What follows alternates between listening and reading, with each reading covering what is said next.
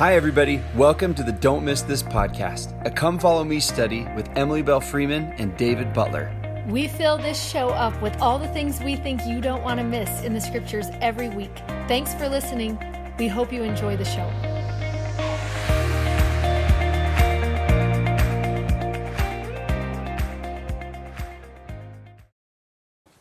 Hey, everybody. I'm David Butler. I'm Emily Freeman. Welcome to Don't Miss This. Halfway through our Summer of Heroes. That is so crazy. Halfway through the book, I bet. Yeah, Cause right, aren't we? It's month six or something. Yeah. So crazy. Um, I was just thinking before we started, I was like, oh, sometimes I start getting so excited for the next book of scripture that, you know, like the Yes. next year that's coming Yeah. or whatever. But I'm still in this, y'all. The Old Testament's so awesome. We've been looking forward to it so much. If you're new, we move through um, chapters of the Old Testament in little chunks following the Come Follow Me curriculum.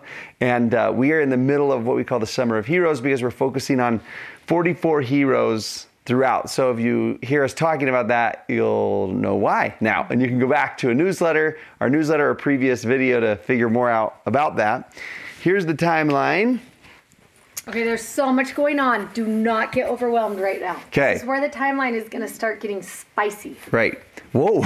okay. So you remember we've had our three united kings of Israel Saul, and we saw his like arc, you know, his rise to power and downfall. David, we saw his, and then we ended last time with Solomon, who began his reign Right. as king, asking for an understanding heart. And you just wish he would have held on to that. Yes. listen, we have to tell a sad story about him in just a second. So here's the pieces that you're going to put on.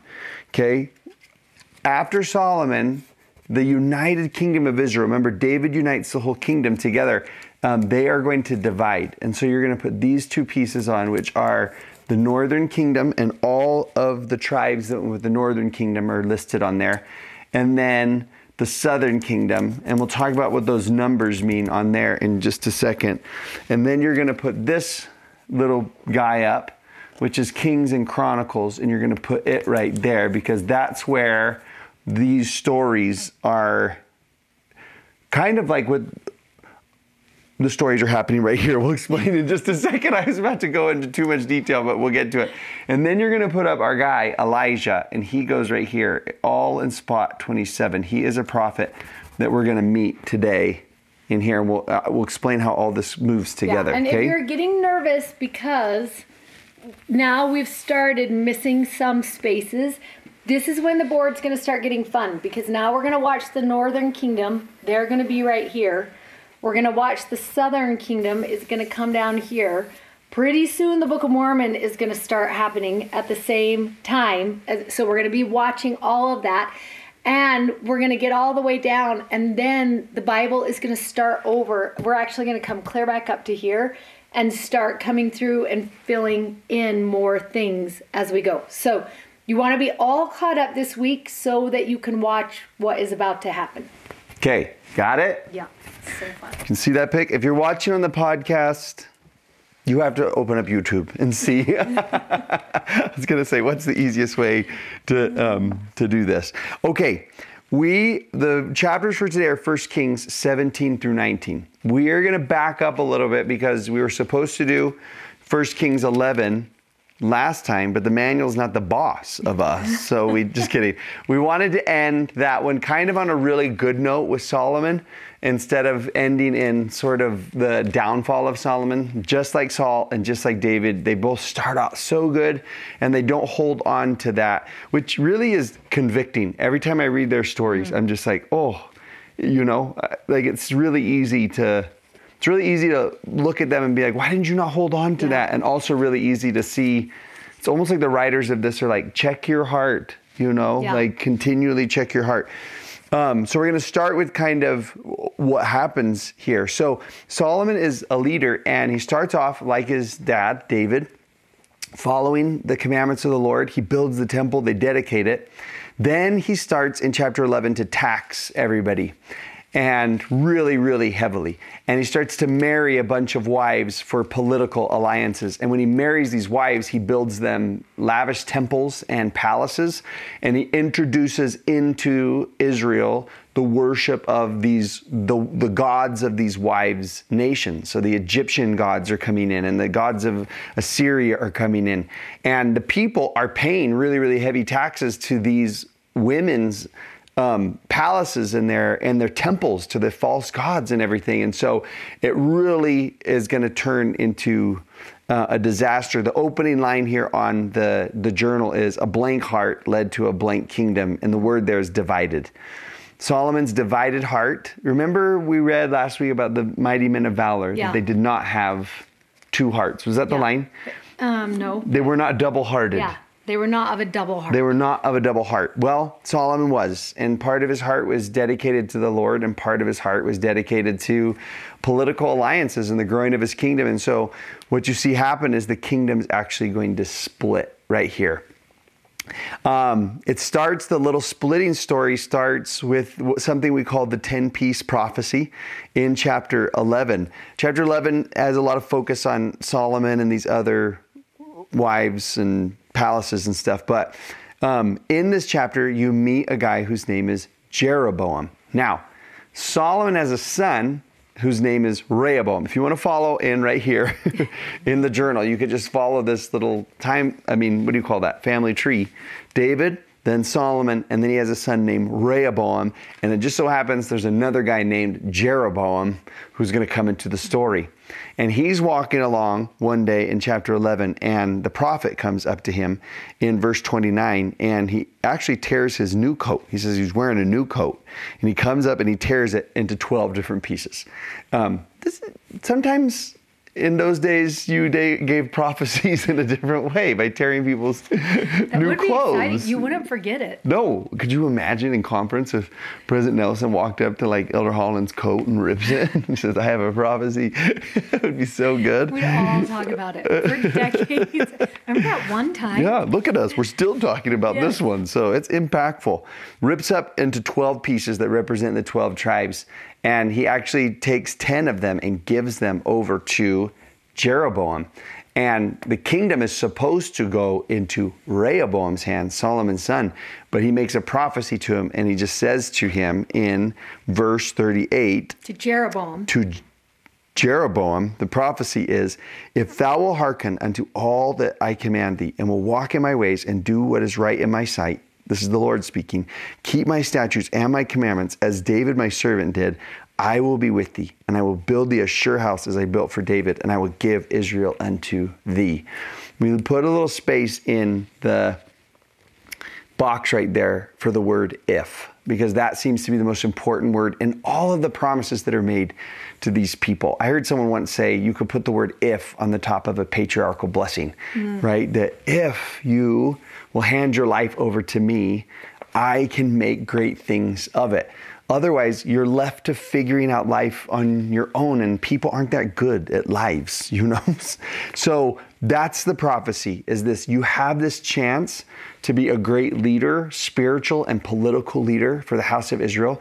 You have a chance to unite these 10 tribes to do the work of Abraham that they were called to do and to be, um, to be a peculiar nation of priests and priestesses, a holy people. This is this is your chance to be a leader over these people. And he's so pumped about it. So what happens for the actual split is Rehoboam goes to all the people and he says, remember that was a prophecy, right? So then you get Rehoboam going to the people and he says, my dad used to tax you like crazy. Um, and they're like, please don't do that anymore. Please don't do what your dad did at the end of his life. So he goes and gets advice from the wise old men of the city. And uh, they sit down, kind of like that wise woman, and counsel together. And they're like, you should not do what your dad did. You should lower those taxes. Then he goes to his buddies at the frat party, and he's just like, what do y'all think I should do? And they're just like, tax him double, right? And they encourage him to like, man, make it even worse, build bigger palaces. You're the king. And so he goes back to the people and follows his friend's advice. And that's what causes 10 of the tribes to rebel. So 10 of the tribes rebel against Rehoboam and they become a um, a different kingdom. So now you have the 12 tribes that were united who split into 10 tribes up north. We're going to call that the northern kingdom, also called Israel.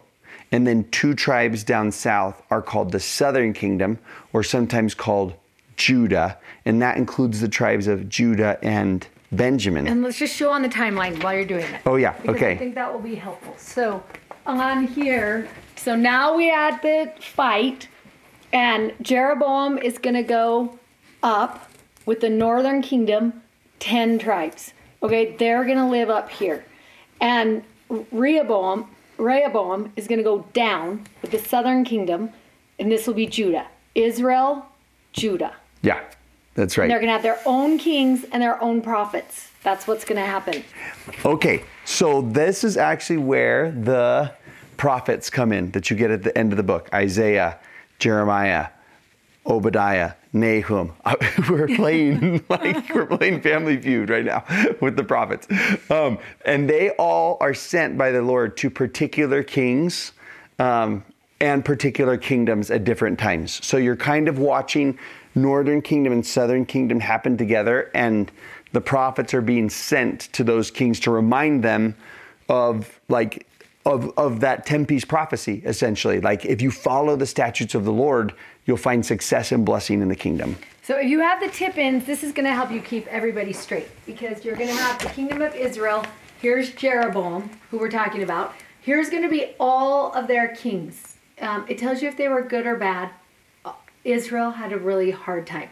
Judah, here's Rehoboam. It's going to start right there. And then here's going to be all of theirs. Within all these kings, different kings, northern kingdom, southern kingdom, will be the prophets that come in and out of those kingdoms. yeah so let's finish the split between them when the two split you have two kings now two different kingdoms two capital cities two entirely different stories, although they'll interact with each other. But the problem is there's only one temple, and the temple's in Jerusalem, which is in the southern kingdom. So Jeroboam, who is this man of great promise, is told, Man, if you will just follow the Lord, he gets nervous about the fact that the temple's in the southern kingdom and he thinks everybody's going to go down and worship in the, at the temple in the southern kingdom and then they're going to fall in love with being there and they're going to fall in love with rehoboam and they're going to leave. They're going to defect the northern kingdom and then i won't have as much power influence anymore. And so what he ends up doing is building two different new temples in the northern kingdom to replace the temple in the southern kingdom. And he actually puts in those places golden calves. And so the connection to these false gods that they worshiped when Moses was up on Mount Sinai, there's so many strong connections there with it. And he says this to the people. This is in 1 Kings chapter 12, and the verse is in 28, and it says, Whereupon the king took counsel and made two calves of gold and said unto the people, It is too much for you to go up to Jerusalem. Behold your new gods, O Israel. And he really uh, like plays into the laziness of the human spirit and just tells them, That is too much for you to, to go up to Jerusalem. Why don't you just stay here? instead and and some people do and and and some people don't but man every time i read this it makes me want to ask that question is it too much for me to go up to jerusalem. You know is the is the lord worth the journey Yeah, or in other words? so now now the northern kingdom and southern kingdom are on on track to to to waste themselves away they both have introduced the worship of these false gods and idols into their into their um, kingdoms and you're going to watch the downfall Yeah, we're just going to watch that journey of both.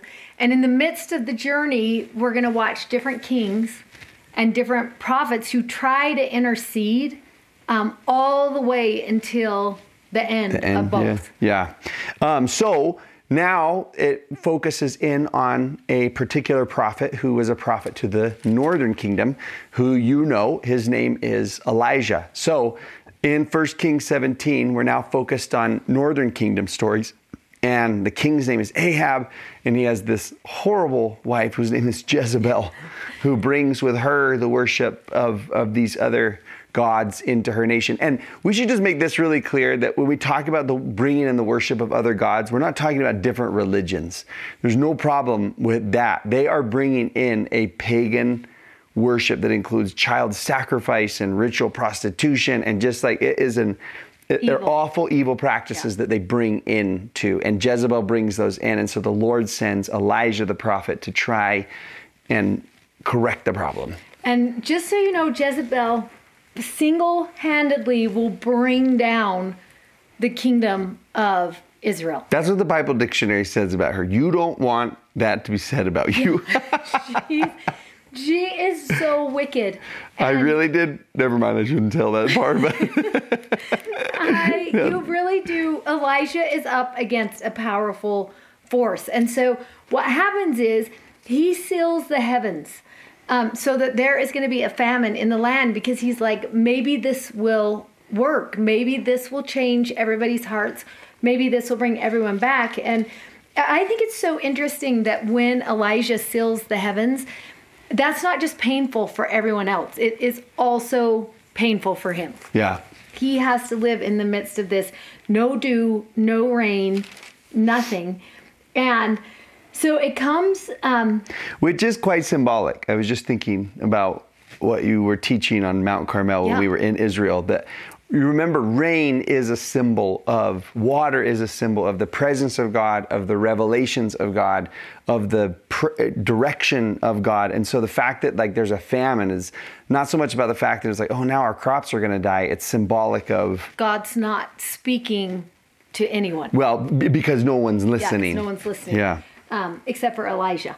And so um, after a while, the brook that Elijah is kind of existing by dries up. He, he's able to eat ravens, and he's been by this brook. The ravens bring him the food. Oh, the but, Bring him the food. which I don't know which one's grosser. And maybe he ate them. Okay, I, I should take a. the ravens. Yeah, he may have. He may have eaten them. the food. Um, there were ravens who somehow he ate, and there was a brook that he drank out of, and um, and then the brook dries up. So the Lord comes to him and says, "Get up and go to Zarephath, and I have commanded a widow woman there to sustain you." So he gets up and he goes and he comes to the gate of the city, and there is this widow gathering sticks, which I'm so intrigued by this whole thing because somehow it, it makes it sound like the Lord has already told the widow, You're going to have to take care of this prophet. But we're about to get introduced to how dire her situation is. And how many days before did the Lord say, I need you to feed the prophet? Has she been just so carefully watching that meal? Uh, you know, that he, she's like, I have the, been given this responsibility, but I have this much to offer. Yeah. Um, and so she's out gathering these sticks. And he calls to her and says, Fetch me, I pray thee, a little water in a vessel that I may drink. And she just goes to fetch it. And then I love that in the middle of her going, in the middle of her being obedient, he's like, Oh, and um, could you also bring me a morsel of bread in your hand back with you? And she says to him, As the Lord thy God liveth, I have not a cake. All I have left is a handful of meal in a barrel and a little oil in a cruse. And I'm gathering two sticks so I can go in. This is going to be our last meal, mine and my son's last meal, and then we will die. That's how dire their situation is. And Elijah just says again to her, um, there, which is so interesting that like he could have been like, "What?" And this doesn't make sense. This this is not what it, the Lord told me. This is not how I had pictured this would go. Or- Right? He doesn't even engage in that. I love that he's like, "Don't don't worry, fear not. Just go and do like you said you were going to, but make me thereof a little cake first. And uh, one of the things that strikes me every time I read this is the obedience he's asking of her is hard. He's asking her a really hard thing to be obedient to, and it is going to take everything she has in order to be obedient in that moment. And I thought for the first time also how difficult that was for Elijah to be the mouthpiece of that request. Yeah. You know, to you know. Yeah, I have written in my scriptures right here. What does Elijah think in this story when he's like, "You feed me first, then you go back in and whatever you have left, feed you and your son. And she's like, yeah, but uh, th- this is all I have. Yeah. Like, I don't even have enough for one cake, she told him. And then he's like, I just want you to do exactly what I said. Make mine first, then go back in for you and your son. And then he says this to her in that moment For thus saith the Lord God of Israel, the barrel of meal shall not waste, neither shall the cruse of oil fail. That is the promise he gives her as, as she walks into that little bit. And I'm so interested. There are so many things about this that I'm interested in because she doesn't know him. Yeah. She's been told he was going to come, but she doesn't know him. And if you're going to choose over saving the life of a strange man who just showed up or your son, what do you choose in that moment? And when he says, make mine first, how does she know it's not going to fail? Hmm. How does she know? Yeah. And her obedience is what is going to precede the miracle, which hmm. I think is so interesting. But also, I have this written in my scriptures. Don't you think the two things that they are going to work with right here, what does she have to work with is um, oil and she, bread, right? She's going to make bread. And in my mind, I just think of this it's two things that represent Jesus Christ. He is the bread of life. And when you think about that oil, he is the anointed one. And I love when the prophet says to her, the, the barrel of meal shall not waste, neither shall the cruse of oil fail. Like Jesus Christ will not fail you. Yeah. That's what it feels like he's saying to her Yeah. in that moment is um, you you just be obedient and what will happen is your needs will be taken care of through the Lord. That's Yeah. what's going to happen. And Well, I- and it's it's just that it's a paradox you find in scripture over and over again, right? Lose your life, and that is actually how you find it. Yes. You know, where you're just like, give this up, and then you'll find abundance. And it's like the math doesn't make Equate, sense, yeah. you know? Yes. And I love that in verse 15, we just have these four words, and she went and did. That's what makes her a hero to me. This is our first hero for this week is she went and did. Even though it didn't make sense, even though the math didn't add up, even though she, when she looked at it, she's like, I don't think you're right. How many times do you want to say to the prophet, I don't think you're right right now? I, I don't know if this is going to work and how hard is it to just be like, but I will be obedient and trust that the Lord will not fail me if I do what you tell me to do in the order you tell me to do that.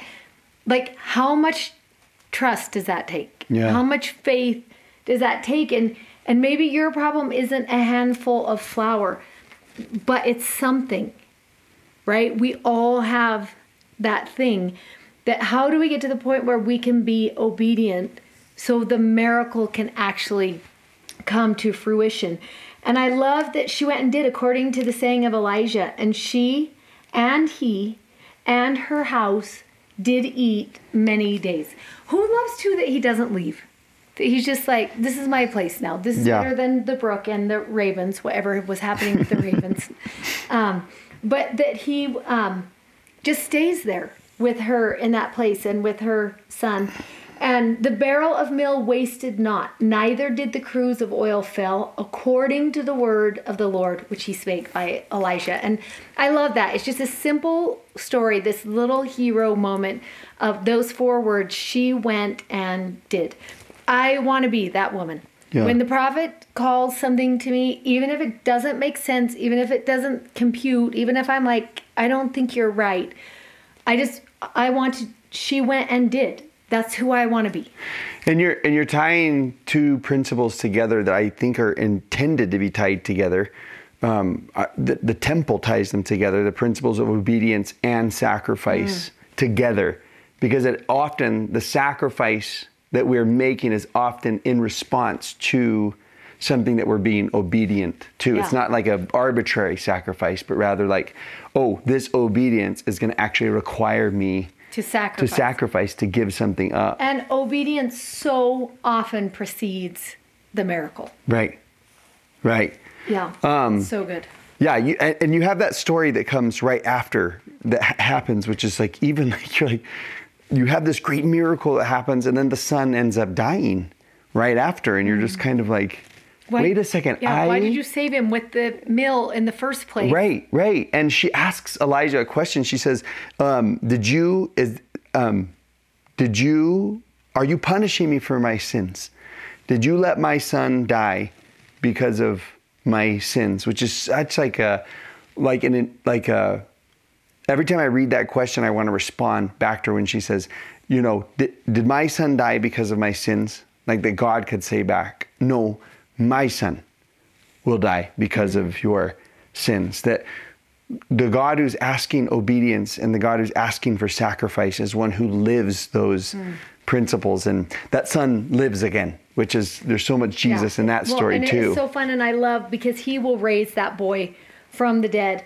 And I do love in um, 24 when it says, And the woman said to Elijah, Now by this I know that you are a man of God. And I love that it's not new faith that she gets in that moment, but it's just faith reaffirmed. yeah, that- renewed faith. Yeah, almost. it's renewed, and I I love the thought that that will be true for us. Like she experienced the miracle, and we will too. But one miracle will never be enough to sustain faith. And our God is a God of constant miracles. He's a God of tender mercy. He's a God of showing up over and over again. And I love that when when she's like, "Now by this I know." I hope I say that every year. I hope I say it several times a year. Now, by this, I know.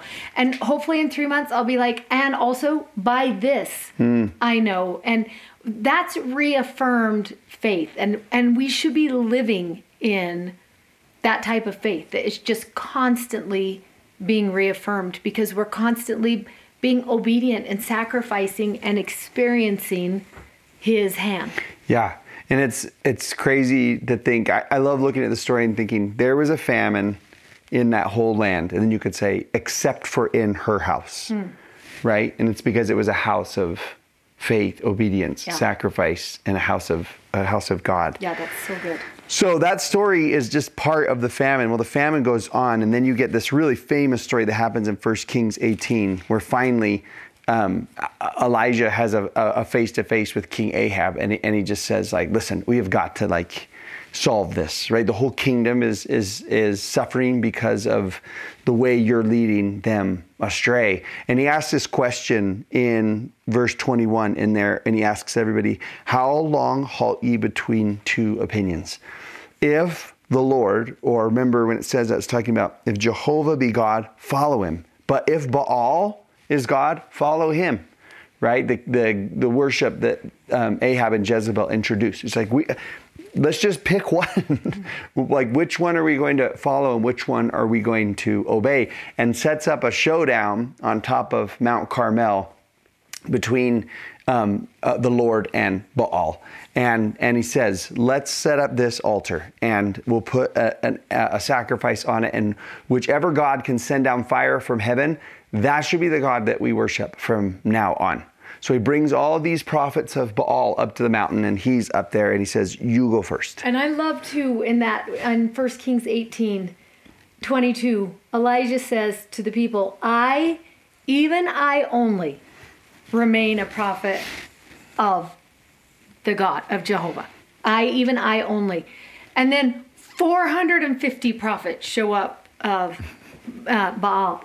And and they're gonna have this showdown. And who loves like the odds are so not in his favor in that moment. Yeah, He's yeah. like, I, even I only Yeah. Am left. 1v 450 Yeah. right?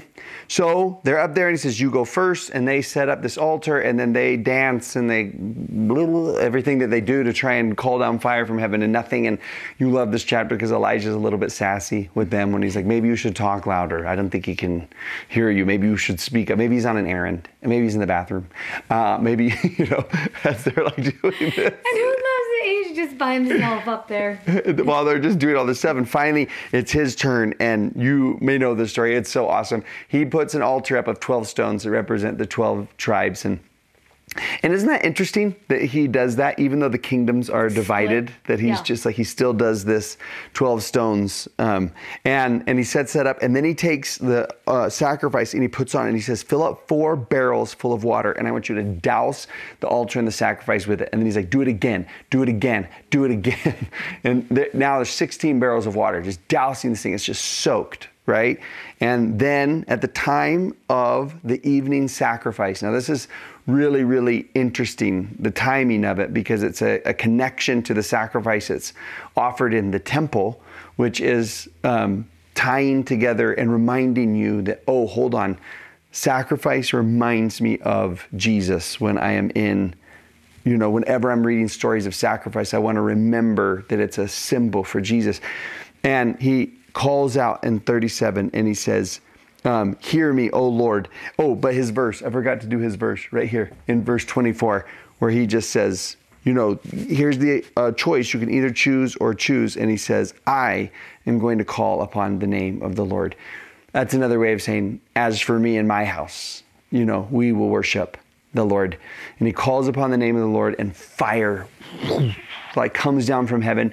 It licks up all the water. It's so hot it burns up the stones from the altar and the sacrifices that are on it. And everything is, is just consumed in this like dramatic display.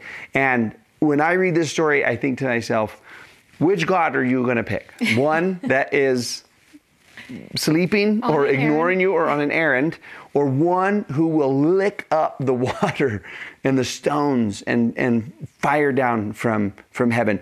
This story is, is clear in saying you want to worship a God who can do anything, anytime, anywhere, a God of miracles for sure. That is why you want to pick following the Lord. But it also lays out really clearly He's not only a God of all power, but he is a God of sacrifice, right? There's a symbol on that mountain of the sacrifice that Jesus will offer, that he'll offer up himself. And you not only want to follow an all powerful God, but you want to follow an all devoted God, an all loving God, a God who's willing to lay himself down upon the altar so that your oil and meal never fail, right? So that you can experience living water and um, those two lessons are the ones he lays out when he asks, Who are you going to, to pick? And he's our second hero, Elijah. And we love the lesson that we learned from him that he's like, I'm going to call on the Lord in times of famine, in times of problem, in times of choice. I'm going to be the one. I, even, only I, um, even if it's 450 verses 1, I'm going to choose the Lord. Yeah, and you love um, as he, you'd think coming off that moment, he would be like, have so much like self confidence and whatever, and and he does. He turns around and says to Ahab in verse forty one, "Get you get up and eat and drink, because there is a sound of an abundance of rain," and you you feel like there is this moment of like. I We have won. this. We won. And then it, the next verse right after that in 42 says, So Ahab went up to eat and to drink, and Elijah went up to the top of Carmel and cast himself down upon the earth and put his face between his knees. And he's like, Please let it rain. Like you know how he's like, I need I need your help again. Please let it rain. And mm. get- right, he's told this guy, there is a sound of an abundance of rain, and then what is really happening? Then there's nothing. So he sends up his little servant to go up and he says, Go up in 43. This is just like the other story. You had this great miracle and then all of a sudden a disaster, right? And you have this great miracle on the mountain and all of a sudden. I just love it. He's like on the ground. He's like, please. And he's not looking. He says, "Go, go up and look and see if there's anything up there." And he goes up to see if there's any clouds or, or anything. And he goes up and he's nothing. And he comes back and he's like, "Sorry." And he's like, "Go up again." He comes back and he's like, "Nothing." Check one more time. Check the weather app, you know, or whatever. Nothing. And he goes up seven times. And on the seventh time he goes up, and in verse 44 it says, On the seventh time he says, Behold, there ariseth a little cloud out of the sea, like a man's hand. And then he says, Go up, say to Ahab, prepare thy chariot and get thee down, that the rain stop thee not. He's like, That's enough, right? All I needed is just that little cloud. And and I think that's that, that's really sweet to have those stories back to back with each other. That the Lord showed up in the first story in a thunderbolt, you know, that comes down from heaven. But Elijah also sees him in this little cloud. And it's just this little evidence You know that like, and I love that it's shaped like a man's hand. Yeah, you know, it's I like. I can see the hand of the Lord up there in that little cloud, and and by this I know. You know, earlier it was by this I know, and now it's by this little cloud I know that the Lord is going to fulfill His His Yeah. promises. A little hint of that to him.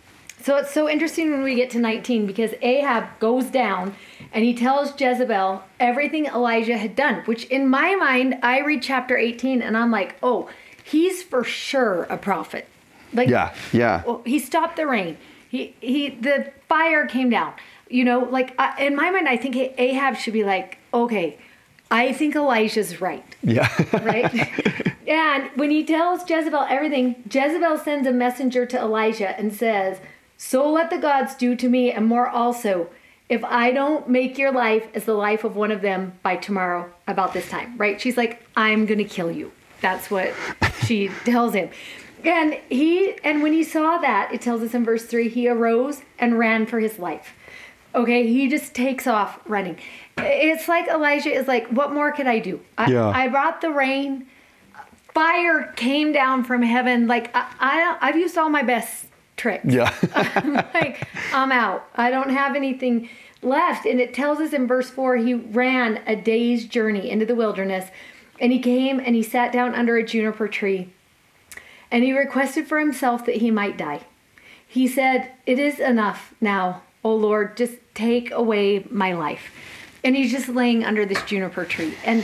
I just think to myself, have you ever had one of those juniper tree moments where you're like, I, I feel like I have done everything I could do. I've worked with the Lord. I've done my best effort, and no one seen is miracles, appreciating yeah. it. And I, I I just don't think I have anything left to give her. I'm done, right? I'm done.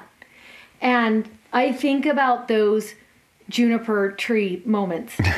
and he finally falls asleep under that juniper tree, and then an angel touches him and says to him, Arise and eat. And he looks, and behold, there is a cake baking on the coals and a cruse of water at his head, which I just love. We've talked about um, so far two heroes, right? The widow of Zarephath, we love her. Then we talked about Elijah calling down the fire. Now we're about to meet our third hero, who is this angel who shows up and who loves that he's like, What should I do? I think I will.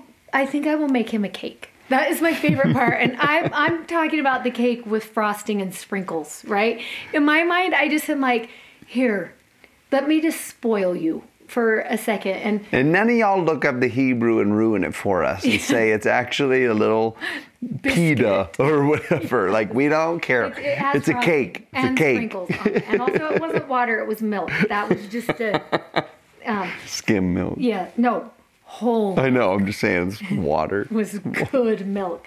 And um, so, I- and I love that he's like just baking this cake. He's just there. He's baking this cake. And, and it tells us in verse 6 he did eat and drink, and then he lay down again and fell back asleep. And here is the cutest part of the angel in verse 7. And the angel of the Lord came again the second time and touched him and said, Arise and eat, because the journey is too great for you. And I just love the thought of that. I love that actually sometimes the journey is too great. I love that the Lord didn't say to Elijah, Buck up, little camper.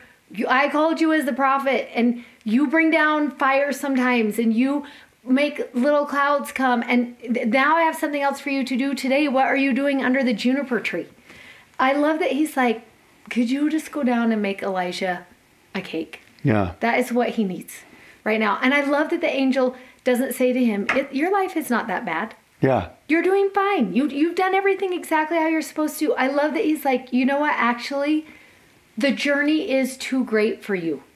Th- that is true. Like, you are at a really hard part right now. And I love that he's just like, Let me just acknowledge that this is a bad spot and let me just eat cake with you right now. Does it make you think to yourself, like, who should I drop cake off to Yeah. today? For sure. that you just want to be like, I see this is hard. And I just want to acknowledge that it's hard. You might be the bishop, you might be the relief society president, you might be the mom of six kids, you might be the president of your the CEO of your company, you might be whatever. but everybody has a bad day. You know, everybody just has that. I don't. I didn't. I don't want to do this anymore. I'm not good at this anymore. I've done. I used all my tricks out of my basket. I don't want to do it. And I love that the angel's like, here, let me just make you a cake. And, um, And, and it's awesome. And I don't think I've noticed this until right now that he eats it and then he wakes up and he's brought seconds. yes, You know? Yeah. And he feeds let's him again, again. right? That's Yeah. just, don't you want to believe in a God who brings seconds? yeah, you know? and cake. Yeah. And it's also like, go ahead and take a nap. Right. What okay. you need is a cake, And a nap. nap and seconds. Yes. And then and and just you can someone to start sit your by journey you and again. be like, you're right. This part is hard. yeah. Um, I love those angels. Like the angel is the hero Mm-hmm. in this moment that he just stops for a second and he's like, "Here, let me be, let me just give you a little pause in what is a really hard time right now." And um, we we love the idea of this. Sometimes a hero is the person who brings you strength when the journey is too great. And who needs that hero today? Like, what if all of us dropped off a cupcake at someone's porch today? Yeah. Do you know how many cupcakes that would be? Of just a little note that is like, I see you and I love you and I will sit with you in this and and when you're ready, I will be here with you to do the next Journey part. forward. Yeah. So, um Courtney's going to be so happy about this. yeah. Our friend Courtney, this is your best cakes. lesson. You drop off cakes everywhere. All those cakes in your freezer, Courtney. go Yeah, drop 'em she, listen, she's the angel. She's She the cake the angel. um, so then what happens is he gets up and he went in the strength of what that angel gave him 40 days and 40 nights unto Horeb, the Mount of God. And he gets there and he finds a cave and he lodges there. And finally, the Lord says to him, Elijah, what are you doing? He says in verse 9. And I love when Elijah says, Listen, this is what is happening. I have thrown down altars, I have slain the prophets. I, even I only am left. And now they, they're going to kill me. The people who have killed the prophets, the people, I did all these things. And now they're going to kill me. That is what's going to happen. And I'm doing all my best work. And, and the Lord says, Go forth and stand upon the mount before the Lord. And so he goes, he gets up there and he stands. And I love this part of the story because what happens is the Lord passes by, and a great and strong wind rent the mountains and broke in pieces the rocks before the Lord. But the Lord was not in the wind. And after the wind, an earthquake came, but the Lord was not in the earthquake. And after the earthquake, a fire, but the Lord was not in the fire. And after the fire, a still small voice is going to show up. And this is going to be our last hero is the spirit is going to show up, right? It- here you have Elijah. I mean, you watch all the things. He's met the widow, he raised her son, he met the 450 prophets, he called down fire, he runs into the juniper tree. The angel comes and strengthens him. And now the last person who's going to show up in the story is the spirit, the last hero. And when Elijah heard it, he wrapped his face in his mantle and he went out and he stood in the entering of the cave. And behold, there came a voice unto him and said, What are you doing, Elijah? And he says again, I have been very jealous for the Lord God of hosts because the children of Israel have forsaken your covenant and thrown down your altars and killed the prophets with the sword. And I, even I only, am left. Remember how many times he's been saying that now? It's, it started with the 450 prophets when he turned to the people and he was like, I, even I only, remain a prophet. There's, I'm the only one who is doing this. And um, I, even I only am left, and they want to take my life. And the Lord says to him, Go, go back. He tells him. And do you think that's what Elijah wants to hear right now? Is go back. Um, and I love that he's like, This is your job. This is what I need you to do right now. This is where you're going. And, and he tells him his job. He tells him the next thing that is his responsibility. But I love that on the heels of the assignment, he says to him, Oh, and also anoint, um, go get Elisha. Um, you shall anoint him to be a prophet in thy room. And don't you love that the Lord is like, Here, let me give you a friend. Like, I still have work for you. and things are still going to be hard. But what if I give you, since you keep telling me, I, even I only am left, how about I give you a friend? Um, so that you don't have to feel like you're doing this alone. And I love the thought of that. Um, that he gets up and he goes. And the courage comes because of the whisperings of the Spirit, but also because um, a friend, a friend is waiting. And maybe Elisha is our fifth uh, surprise hero waiting in the wings at the end of this lesson. Yeah, yeah, and it's cool that you know you read this, and Mount Horeb, by the way, is Mount Sinai, where Moses was, and and on that occasion, the Lord was in the fire, and on that occasion, He was in the earthquake. Yeah. You know, for Moses, and and it's almost as if like He's teaching this really cool lesson to him. It's like sometimes I am in the fire. Sometimes I'm in the earthquake, but sometimes I'm in the little cloud and the little cake and the little voice. Yeah. You know, and the little friend. Yes. You know who you're going to have, and you're not alone. You keep Yeah. saying you're alone, but but you're not. So that line that the Spirit says to him, "Go forth and stand." Like, Mm-hmm. go forth and stand there and watch for where he is.